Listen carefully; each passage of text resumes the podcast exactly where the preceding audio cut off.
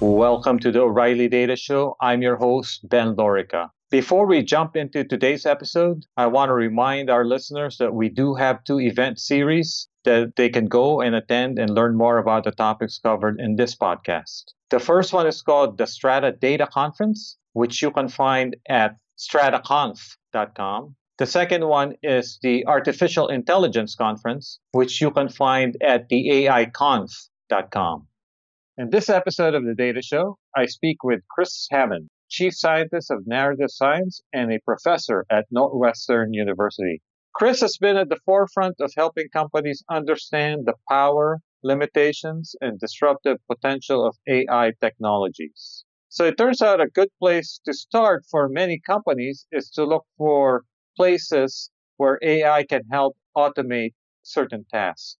So particularly this would be low skilled tasks that occupy the time of high skilled workers. An initial list of candidate tasks can be gathered by asking a few simple questions. So, first, is the task really data driven? Secondly, do you have the data to support the automation of that task? And finally, do you actually really need the scale that automation can provide? So, we'll talk about this and the education of future AI specialists, and many more topics. I hope you enjoyed the episode. Kris Hammond, Chief Scientist of Narrative Science and Professor at Western University. Welcome to the Data Show. Thanks, Ben. It's terrific to be here. So let's start off by uh, introducing you to the audience. And I think a good way to uh, do that is to talk about your role as a uh, professor at Northwestern. Specifically, you have a lab called the Intelligent Information Lab, which I would suspect overlaps with a lot of uh, what you're interested in. So, what does the Intelligent Information Lab focus on? Well, the focus of the Info Lab really has always been that although we have now access to uh, tremendous technologies in the uh, artificial intelligence space, we wanted to focus beyond those technologies into how those technologies interacted with human beings. And so a lot of the InfoLab work is really aimed at the relationship between people and data, people and information, uh, how they can find the right things at the right time, and how we can actually track what they're interested in in order to uh, give them what they need. And then once we start giving them what we need, they need, um, think in terms of how to actually characterize it, how to frame it, how to explain it, how to show it, or how to tell them about what's happening in the world in a way that makes sense to them. Yeah, so it sounds like that one, there's a human in the loop, human augmentation or uh, user interface components involved in uh, what you have been doing, which actually segues into my other question related to what you do at Northwestern. Because uh, recently you mentioned to me that you've been interacting more with the business school so it sounds from your description that the types of things you're building are very much in line with the, types of things companies uh, might be in need of. Oh, absolutely. I, you know, I spend some time nowadays uh, over at Kellogg, our business school, um, and in particular, talking with businesses who are coming to Kellogg and really asking the question, what you know, what should our data strategy be? What should our analytics strategy be? What should our AI strategy be? And the thing for me is, on one hand, I want to tell them about the technologies and really what the length and breadth of the of the technology ecosystem really is. But on the other hand, bring them back to how do you know what kinds of metrics, uh, what kinds of thinking, uh, what kinds of decision making they need to bring to bear when they're thinking about their company as their company. Because a lot of organizations will look at AI and think, how can I use the you know how can I use this new technology? And for me, I always want to bring them back to what do you do as a business? What do your business needs? Um, where are there um, places where you need to uh, learn, uh, you know, learn something new? Where are there places where you need to have predictions? Where are there places where you need to sort of understand exactly what's going on in the world based upon a mass of data? And bring them back to that, and then have them think about, okay, who's going to use this? How are they going to use this? Do you have the data? And it's always this functional role. I think that's the sort of the important word for me the functional role of these technologies in organizations and making sure that people don't you know bring technologies to bear because they're super cool because they are super cool I mean, I mean, we have technologies now to you know to recognize audio and and uh, and visual and uh, and um, and make sense of sensor arrays to do massively uh, uh massively accurate predictions about the world. But then you've got to ask, where do I need this? What am I going to use it for? And that's really the way my conversations nowadays proceed with people in business is trying to get them to articulate their business needs as opposed to jumping on a technology bandwagon. Speaking of AI, you, you uh, you've been around uh, the AI uh, hype cycles, a few of them over time, and in your mind, what is fueling the current interest of enterprise and businesses in AI? Is it basically the rise of deep learning and the headlines around, for example, what DeepMind and the deep learning pioneers have done? Or is it a matter of, of these technologies becoming more accessible for uh, companies? I think there are a collection of, of things. I mean, first and foremost, the rise of you know the success stories around deep learning, around sort of other you know statistical approaches to learning um, are are clearly being driven by the fact that we now have um, uh, a, a volume of data uh, that makes these systems possible. I mean, a deep learning system, uh, no matter you know, or sort of a deep learning, or sort of a, in general, a, a system that's uh, that's that's learning based upon neural networks, won't work if you don't have enough data. And now we have enough data, and you can look at almost every single success story. You know, the big the big success stories in AI, and they're all they're all underneath them all. There's data that can be used to to assess, to predict, to recognize, uh, and respond to things in the world. But I think that there's more going on than that, uh, and that is that I think a lot of companies are beginning to see that they in fact have a resource now that they didn't have before, and it's the same thing, and that is data. But they've been struggling. I mean, sort of this is a thing that we've been seeing. They've been struggling for quite some time now with regard to making meaning of that data.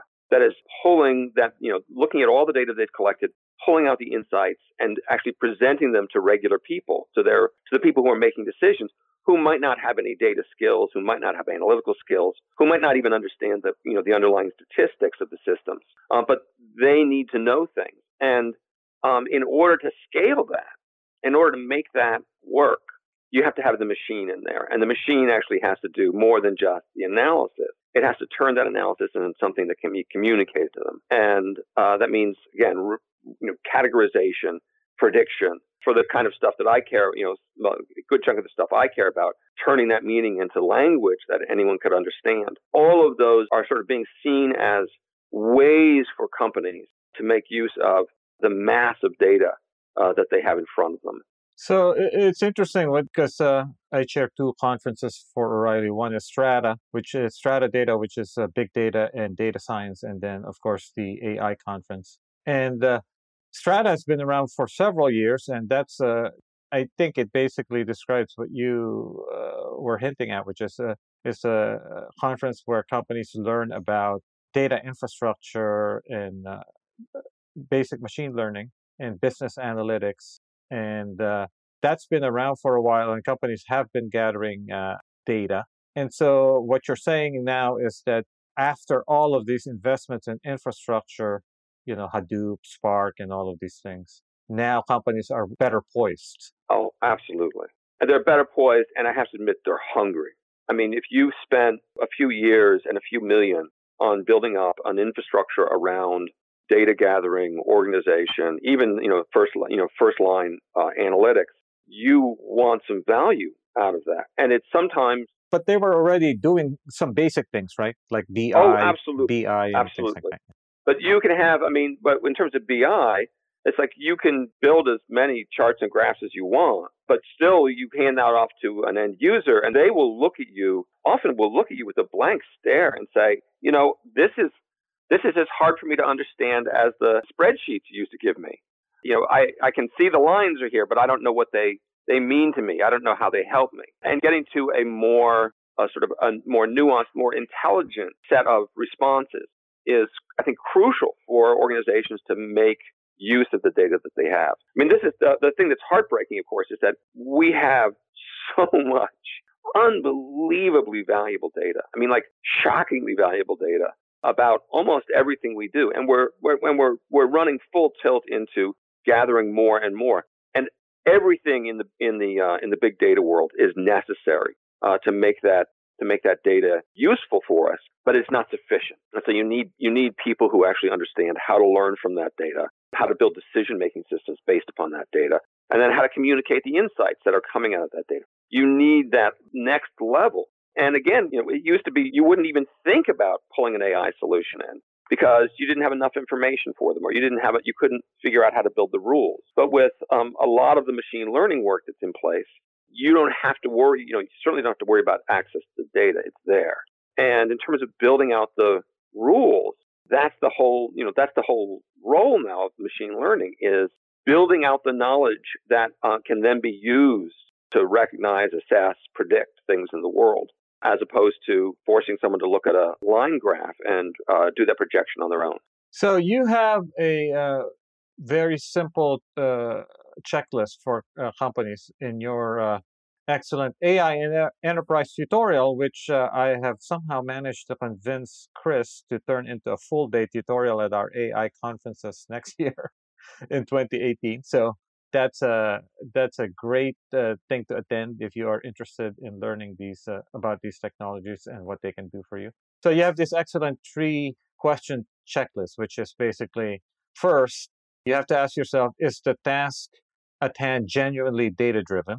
And secondly, second question, do you actually have data to support it? And then finally, which actually uh, I think uh, a lot of companies really need to uh, ask themselves is, do you actually need the scale that automation uh, provides? Yeah, I think the thing that is, has been striking uh, has been striking to me is that as as I've been interacting more and more with uh, the companies that are looking they're thinking about AI solutions. They often won't have gotten to the place where they can talk about what they want to do and it's an odd thing because I think, as again, because there's so much data out there and there's so much hunger for something from that data. The starting point is often we have a lot of data, and bringing an organization back down to so what what do you want? What do you need to do? What kind of decision making do you want to support? Um, what kinds of predictions? And then it seems like uh, Chris and AI also, uh, as you point out, you know, is is is this something that can be automated? Oh yeah, um, because the the second thing that happens is that when um, people will they'll grab hold of a task and sometimes the task will will actually not have how how put this. Uh, sometimes you'll see a decision being made, and an from an organizational point of view, everyone agrees that this decision is is really strongly data driven. But it's not strongly data driven based upon data that is actually uh, data the machine has access to. It's data driven based upon the historical information that two or three people ha- are, are making use of. And so it looks like they're looking at data and then making a decision. But in fact, what they're doing is they're looking at data and they're remembering, you know, one of, uh, you know, a 2,000 past examples um, that's in their head and coming out with a decision. And in that moment, you have to say, unless you really want to go through the knowledge engineering task of mining, you know, an individual for their decision making rules, don't think of this as a data task right now. I mean, we'll get there. Uh, we'll get there over time. But think about the tasks that are um, genuinely built upon analysis, their data analysis, where the data is there, it's real, and it's not just things like you know massive chunks of text, which is also the other thing sometimes people do is they'll look at a they'll say, well, we have all this information, and it's like, well, what form is that information in? It's like, well, we have all these documents but from the machine's point of view, that's not information, that's text. And that's very different. I mean, when we look at a document, we read it and we understand it. When the machine looks at a document, it looks at it and, and, and sees words. And again, you got to bring them back down to what's the task. Um, and it turns out that many tasks in areas like security, crime, fraud detection, those tasks are tremendously data driven and absolutely open to being able to have AI solutions being brought into place. But a task that is really depends upon uh, somebody's you know somebody's been in the industry for you know 40 years.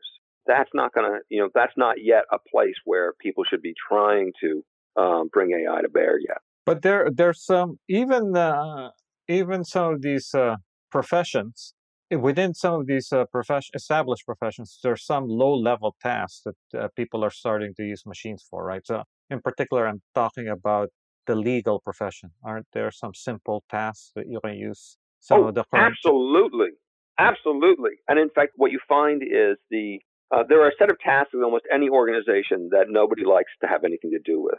Um, and so, uh, in the law, there are there are tasks around uh, things like discovery, um, where you actually need to be able to not only use sort of raw search to look through a corpus of documents, but you need to have some idea of the semantic relationships between words, um, which is totally learnable and something that can be used to drive an overall process of discovering documents in a corpus and an assessment of the likelihood of an outcome of a case based upon textual analysis of past cases. Those things are all there and available for people to use. Actually, there are a couple of companies that do assessment, for example, in real estate of where you should put your next franchise. What that's completely data driven. And it's one of those things where it used to be a decision that was made, you know, back of the envelope, guys who knew what they were doing kind of thing. Um, but if you look at the data, and the data is the data are available, um, you can make incredibly informed decisions in those spaces. So it's not as though those tasks don't exist; they do. And in fact, the, because of the nature of the data that we're uh, you know we're absorbing now, they not only exist but they're they're doable.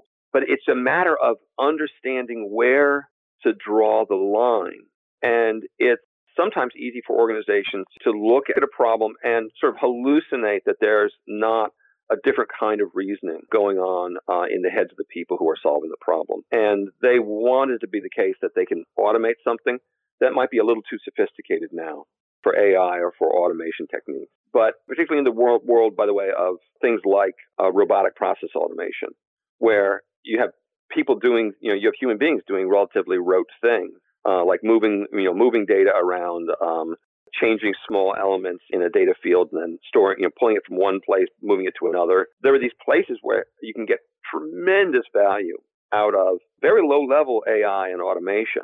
And you have to be willing to look at that and say, oh, I'm not going to replace the smartest guy in the company, but you know, I will free up the time of uh, some of our smartest people by taking these tasks on and having the machine do them.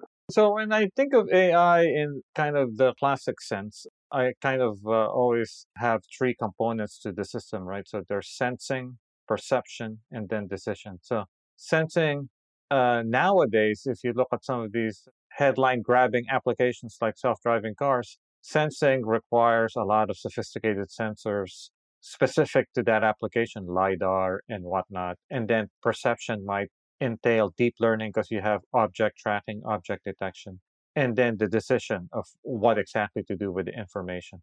So, but uh, in in kind of a purely software environment like an enterprise, maybe the AI an AI system need not have all of these components, right? No, I absolutely agree. I, I mean, I think that if you if you think about sort of um, uh, intelligence in general in the classic sense, we and the machine have got to pull in information about what is going on in the world. And humans tend to do that using our, you know, our vision, our, our tactile, our, our audio. You know, we see and we see, touch, and hear things. Yeah, multimodal. Um, and and and machines do that. You know, we have we can machines can do that at some at some level as well. And then once we have an idea, once we've got we pull that in, we start building up an idea about what's happening. We start predicting what's going to happen next. We start making decisions and uh, and build plans and solve problems. And that's sort of going on inside of our heads. And then once we've come out with, you know, the with solutions or made decisions, we have to move it back out into the world. And that can either be through, you know, moving around in the world, doing things. And, well, you or mean, uh, you mean uh, kind of uh, exploring and trial and error. Oh, or just, you know, you, you decide, you know, it's like if I decide I'm going to go to, if I decide I'm going to go to San Francisco, uh, I know I got to get to O'Hare. Um, so I know I got to get an Uber and I go get an Uber. I mean, so right. there's the there's the stuff in my head and there's the stuff in the world. Um, but also that includes communication. Now, as we look at the enterprise, we don't have we're not building a lot of robots that are moving, you know, wandering around uh, law offices or uh, or accounting spaces. So if you pull away the sensing, it's like, okay, what do we what do we need then? Well, we need something that can uh, actually pull in the data, and that actually is easier than sensing. And we need something that probably can understand at some level natural language. That is something that we can present with problems or ask questions of. Then there's the same kind of reasoning inside the box. That is characterizing what's happening in the world, predicting what's going to happen next, and making decisions. And then, Kris, is there the same, the equivalent of knowledge or domain knowledge, right? Oh, absolutely. And I think that's the one of the things that I think is maybe missing in the mindsets of, of a lot of people who are thinking about AI. And that is if I am going to I can use the information that's coming to me about what's happening in the world, but in order to actually genuinely understand it at any level, I have to have some idea about what that means. And if I'm going to have a system in particular that's making decisions or helping to advise someone, I actually need to know what the goals are associated with it. So I can't give you financial advice. Um, and I doubt I would ever give you financial advice, Ben. Uh, but I can't give you financial advice unless I know you. And not only I have to know your financial situation, but I also need to know your goals and the level of risk that you're willing to take in investments. And so there are things I need to know which are much more domain level. They're not just sort of data, data munging, and sort of uh, statistical versions of learning. And so we have to think about how we integrate those two layers. Because at the end, I either am going to take an action in the world, that is a, a, a, an automated system, is either going to take an action in the world or it has to tell me something about the world. I mean, there's really no other possibility. Either it does something or it tells us about things. In the perfect world, it can do both. That is, things that do things in the world that actually make decisions that are, even without phys- the physical world, that make decisions about your finance or make decisions about your business. Those need to be able to explain themselves as well. And so language, I think, is a huge component of, I think, in some places, AI as it stands today. But in general, I think the future of AI and AI in the enterprise, that is, we need to be able to have systems we can talk with and can talk with us. So, one of the things that, uh, of course, uh, machine learning, in particular deep learning, is one of its characteristics is uh, it requires a lot of data, right? So, and uh, oh, yeah. a lot of a lot of labeled data. And, uh, you know, humans don't require that many examples in order to uncover patterns. So, what's your position around some of these systems, probably at least until the foreseeable future, until there's some breakthrough in uh, machine learning? You'll still need that combination of humans and machines because humans might be able to, I hate to say this because this is old school, humans may be able to uh, provide some simple rules to get to get a system up and running, right? So kind of uh, absolutely because people get kind of uh, too carried away with uh, the machine will learn everything. Yeah, that's possible, but you'll need a lot of examples. In the meantime, maybe you can just provide a few simple rules to get going. I, I think you are you're spot on, and in, in fact, I think that one of the big issues is that if you think about what deep learning does for you, deep learning is, uh, you know, it builds up a, a sort of a, uh, a, deep learning installation that's doing supervised. That is, you're learning from examples and tags. Builds up a network that will, given a new example, really figure out how, you know, what the tag is associated with it. So, and, and, you, and, then the other thing about it is the bigger the model, the better it is. But of course, a big model requires even more data. That's exactly right. And the, so at the, but at the end, you get a thing that says, here's what I think this thing is. Here's what I think this situation is. And if you look at that, the, you realize, oh, well, then what am I going to do? And if the what am I going to do is sort of more than uh, reflexive, that is more than uh, sort of the kind of action you can take in under a second, where you're looking at, at, something and you've got a prediction, for example, that you're looking at a data coming from sensors on your factory floor. And on an ongoing basis. You have a, a network that's tracking, that's learned already, and is tracking uh, that sensor data and is telling you about machines that are at risk, that are that look like they might be going about to go down, and you've got to do something about it. At that point, you might have 20 simple rules about how to respond to that situation that you put in. Now, the thing is that the reason why putting in rules what has been so hard is because we didn't have the first piece. And that is if you have all the sensor data associated with your factory floor and you try, try writing rules around that data about which machines you should take offline and which machines you should, you know, replace or which machines you should fix. Um, you every single rule you have has got to touch every single sensor, and that's impossible. But now we don't live in that world. We have a world where um, we can track all that data, um, learn from that data, and come up with a, dare I say it, a relatively high level semantic characterization about what's happening. And then we can write rules around that. And those rules are simple and they're actually pretty good because now we have, we've divorced ourselves in terms of building a reasoning system as opposed to a, recognition system. So deep learning is fantastic at recognition, less good at reasoning as reasoning. but you can take the recognition system and then hook it to a decision tree, which is just rules. And um, that decision tree then can produce either an action or a suggestion as to what actions to take. And I think that the if you look at almost every real success story in the deep learning space, where you've got something that's doing something or telling you about something or making a decision, um, you will always find this hybrid of exceptional technology uh, aimed at learning from masses of data, linked to um, response systems, which are less complex, simpler, look more like rules that are making decisions based upon um, taking this massive data and bringing it down to here's what's happening. And it's funny when people will say, well, I've, I've seen it. People say, well, that box is just a decision tree. It's like, yeah, it's just a decision tree, but you need the decision tree here. Here's where you you know you're looking at the set of possibilities. That's a relatively small set, and you've got to make decisions about them. And in fact, there is where the domain lives, and there is where your business lives, because your business rules end up being part and parcel of that. And you might actually have it be that you've got policy in place that you don't take machines down during the week. And there are some people who have a policy in place that um, when a machine uh, looks to be dicey, you take it offline and replace it, and so it can be repaired immediately. One uh, policy is in place because you want to have continuous operation Monday through Friday. And the other is you want to optimize the overall lifespan of different machines. And those end up meaning that you have different, you make different decisions, but those are your goals. Those aren't, you don't, look, you don't, you don't watch somebody. You don't build, build a learning system that watches somebody and then infers those goals. You can just put those goals in. And it's that kind of uh, hybrid, though, I think is unbelievably powerful and really, really, and, and what and what companies have got to understand is going to be part of what they're doing. So uh, AI is a set of techniques and a set of tools, and uh, as such, uh, the starting point for any enterprise is probably to find and prioritize use cases. So, couple of questions. Uh, one, are enterprises still struggling with uh, finding use cases for AI? And then secondly, uh, what's your advice in terms of uh, this problem of use case identification and prioritization? I think that enterprise uh, enterprises are struggling with identifying use cases, in part because their starting point, uh, the starting point for a lot of organizations, is less the reality of the technology and more sort of what they've been hearing about how powerful the technology is. Um, so I think that for a lot of organizations, they end up thinking in terms of the technology first as opposed to the problem first.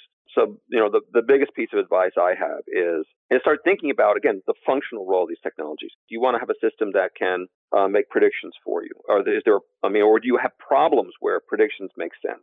Are there problems where you want to be able to look at a, char- at a situation and build a characterization of it? Are there places where you want uh, to get advice about what should happen next? Are there places where you need decisions to be made? And and literally just go through forgetting about the technology for you know for an afternoon. Just forget about the technology and look at those places in the organization where people are are making decisions that are simple decisions, making this, you know, uh, assessing things in the world based upon masses of data, and start thinking in terms of where there are pain points uh, that have some data elements associated with them, where there are pain points, and then ask the question. Only after that, ask the question, what technologies can be brought to bear here? And stop letting it be that the technology, this is from the point of view of me being a technologist. I mean, stop thinking from the point of view of the technology being the first consideration.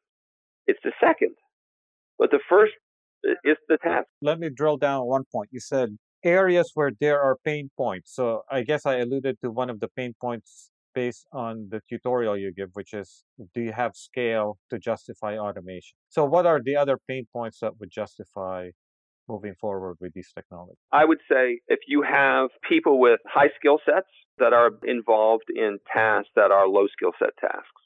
So anytime that you have a knowledge worker who is doing what's functionally data wrangling, that is moving data around, that's a, I mean, it's a thing they hate and it's a, it, it's an amazing waste of time. In those places where you find yourself uh, coming up short in terms of uh, making predictions around things like sales, customer qualification, the outcomes of decisions that you're making in areas like, you know, things like the what I mentioned before, real estate decisions, where you are making decisions and you're finding yourself coming up short with regard to those decisions because in fact they're not being linked they're not those decisions aren't linked to data. If you're in a, a world in which uh, functionally there's a sort of a diagnostic not medicine necessarily but a diagnostic component where you have to look at a situation and decide what's happening. Things like even in hr looking at an employee and and and being able to look at an employee and realize that that employee might be at risk at losing that employee and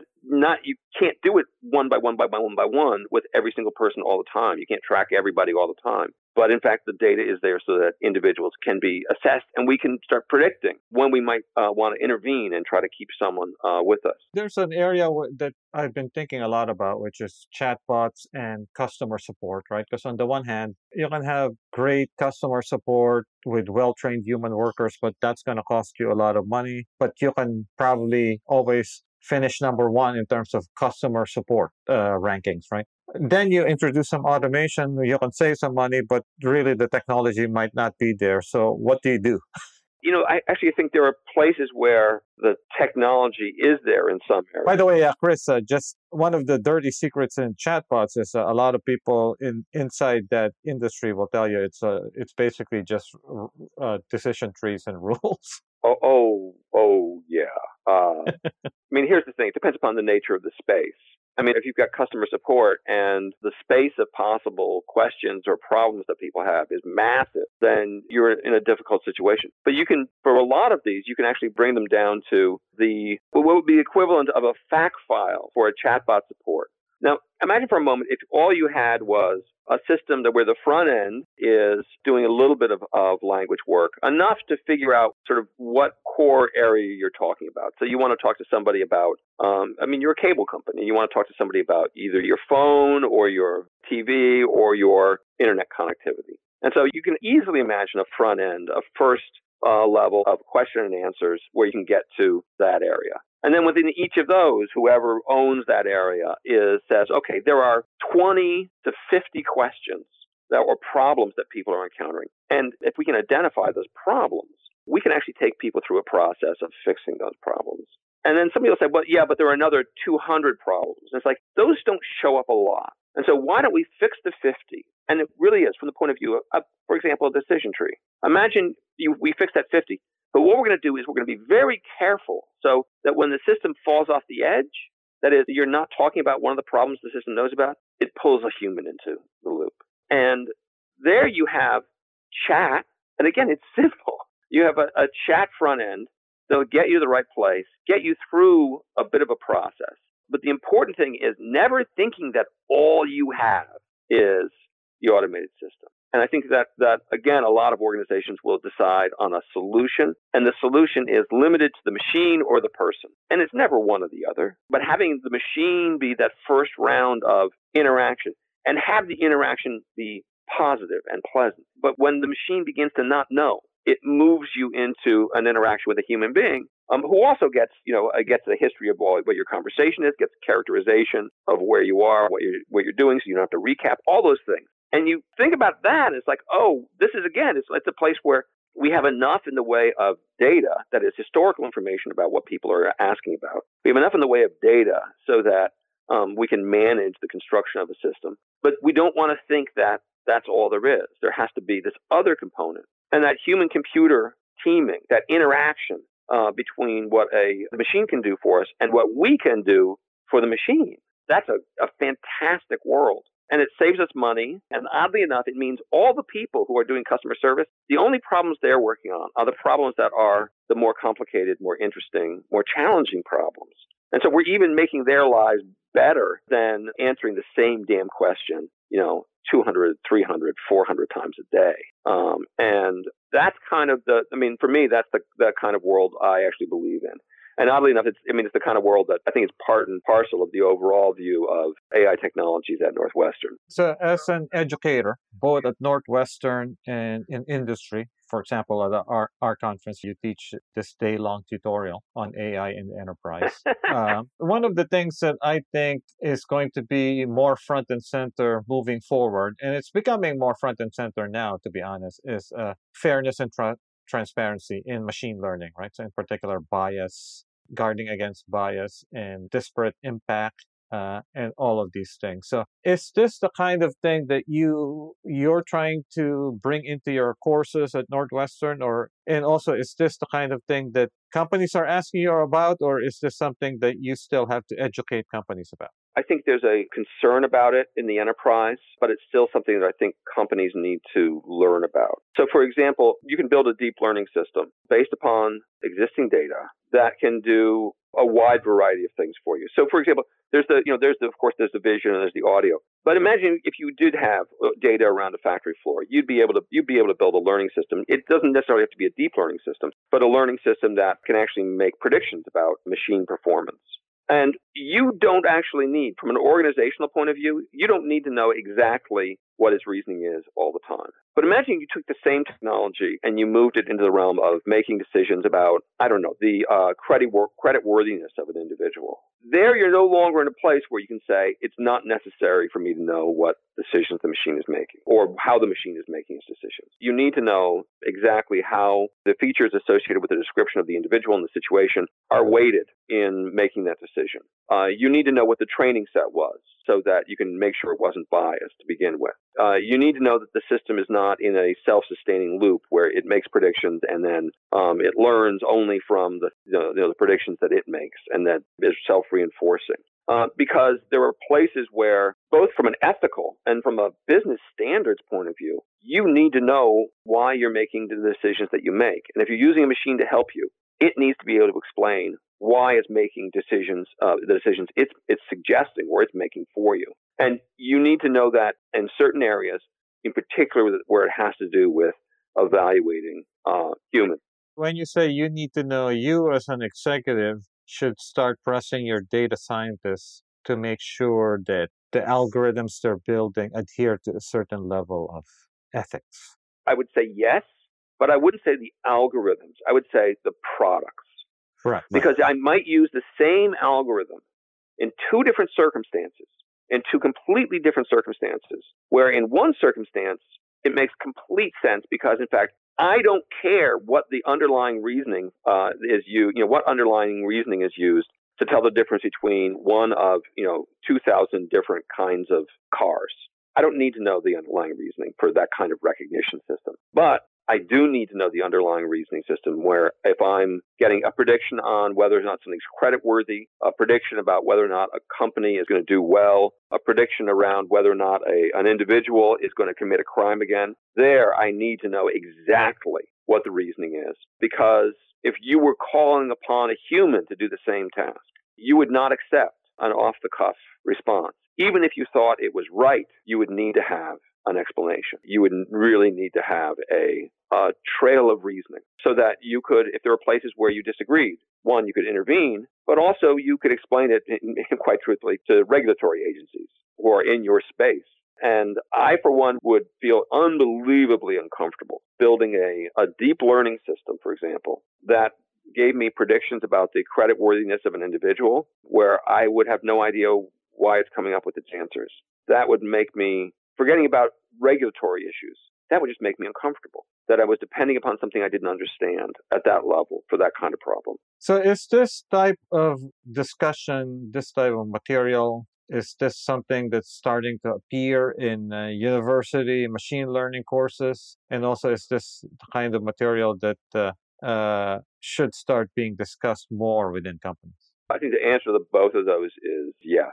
In fact, from my perspective, I've seen this show up over and over again in three distinctly different ways. One, technical discussions about explicability of machine learning systems that are really aimed at how can we build explanation modules in association with the kinds of systems we're building. Two, from the C-suite, there are a lot of questions about, well, how can I know what these things are doing? Um, they seem, a lot of them seem like black boxes. And then three, is amazing to me. DARPA has an entire initiative in explicable AI, and that is aimed directly at the notion that there are some things in the world where it's okay not to know what a system is doing. There are some things in the world where it's not. And for those areas, we need to have explanatory capabilities. It, it seems to me that there's also kind of, so there's the explainability and stuff, and but then there's bias, there's ethics, and ethics to me also includes, to be honest, one of the things that the AI community sometimes doesn't talk enough about is the importance of error estimates and error bars for mission critical applications, right? So you can imagine putting a machine learning system, let's say on a plane, and you have no idea of error estimates. You would never do that, right? So, so, but basically, so what are so there it seems to me there's there might be a machine learning class in the future which just talks about all of these other issues. Oh, absolutely. I mean, we're just um, we just announced, but we're going to announce it loudly soon. We're doing a master's in artificial intelligence out of Northwestern, and the overall push on the class, you know, the the course or the I guess the program uh, the overall uh, push in the program is certainly the technology. So it's like training people to be, you know, exceptional technologists. But then outside of that, it's like, oh, you know, once you understand the technologies, you have to understand how to design design for those technologies, how to architect systems that are, you know, essential to companies with those technologies. But a large component is this notion of um, what are the sort of the the ethical and performance as well as usability, but the ethical and performance considerations that you have to make when you're thinking about building a system. And even in those places where the system is not in an application that requires communication, you still need to be able to have it, you know, give you some feedback as to reliability, um, as to the probabilities associated with its responses because nothing's 100%. Yeah, nothing. I mean, nothing. But a lot of people, when they look at machines, they forget that. And so having something that where there's clarity. And so uh, absolutely our, you know, our, when I think that we are now coming out of the, of the latest absolutely fantastic time period of these are great technologies in, in terms of AI. And the machine learning community has moved AI forward so tremendously over the last, I mean, essentially over the last decade. And now we're entering an era of, all right, given these great technologies, what do the great products look like? And what are the implications of these products as we move them into the enterprise? And those implications are certainly things like the future of work, how to have these systems interact with human beings, what does it mean for them to communicate in, in language? And that's, for me, that's narrative science. Right. How to have them explain themselves at the level of your goals and your, you know, your company's goals and your policies. And how do you have them interact with these other things in the world that would be us, where we're intelligent too, but we're intelligent in an absolutely different way. And all of those issues are now the emerging issues in AI. And you see them as individual components. But the reality is, is that the AI as it exists as a technology, we, I think we have an excellent handle on it and we are driving forward on it in fantastic ways. But AI as it exists as a force for change in the enterprise, interacting with human beings, embedded in process, embedded in workflow, and partnering, interacting with humans, that's the next round of work. And so I would actually think in terms of the next round is almost not, it's beyond AI. It's it's this idea of integrated intelligence. What does it mean to integrate intelligence systems into um, into communities, with people, into work, and all of the issues you brought up having to do with ethics and and explicability, understandability, communication, and the right technology at the right time. And I have I have the perfect uh, umbrella buzzword for it. It's uh, responsible AI. responsible AI. Um, and, and, with that, that sounds very uh, dour though. I like I I'm me I'm I'm a big fan of integrated intelligence. Oh. Something that goes beyond the machine into us and our lives, and because I I'll tell you one last thing. The, the great thing about uh, thinking about systems interacting with people and partnering with people is you might have a system that does a, a really great job with statistics, but actually doesn't understand your values. And you might understand your values, but you know maybe not so good at statistics. Um, but together, you're smarter than either system by itself and that's what uh, that's what you want. And with that, thank you, Kris Hammond. Thanks, Ben. This was a great conversation. This is like this is fantastic. I uh, I really appreciate you uh, in, inviting me to join today. You can follow Kris Hammond on Twitter at KJ underscore Hammond. Thank you for joining us. If you like the show, you can subscribe and rate us on iTunes or Stitcher or TuneIn.com or SoundCloud and never miss an episode.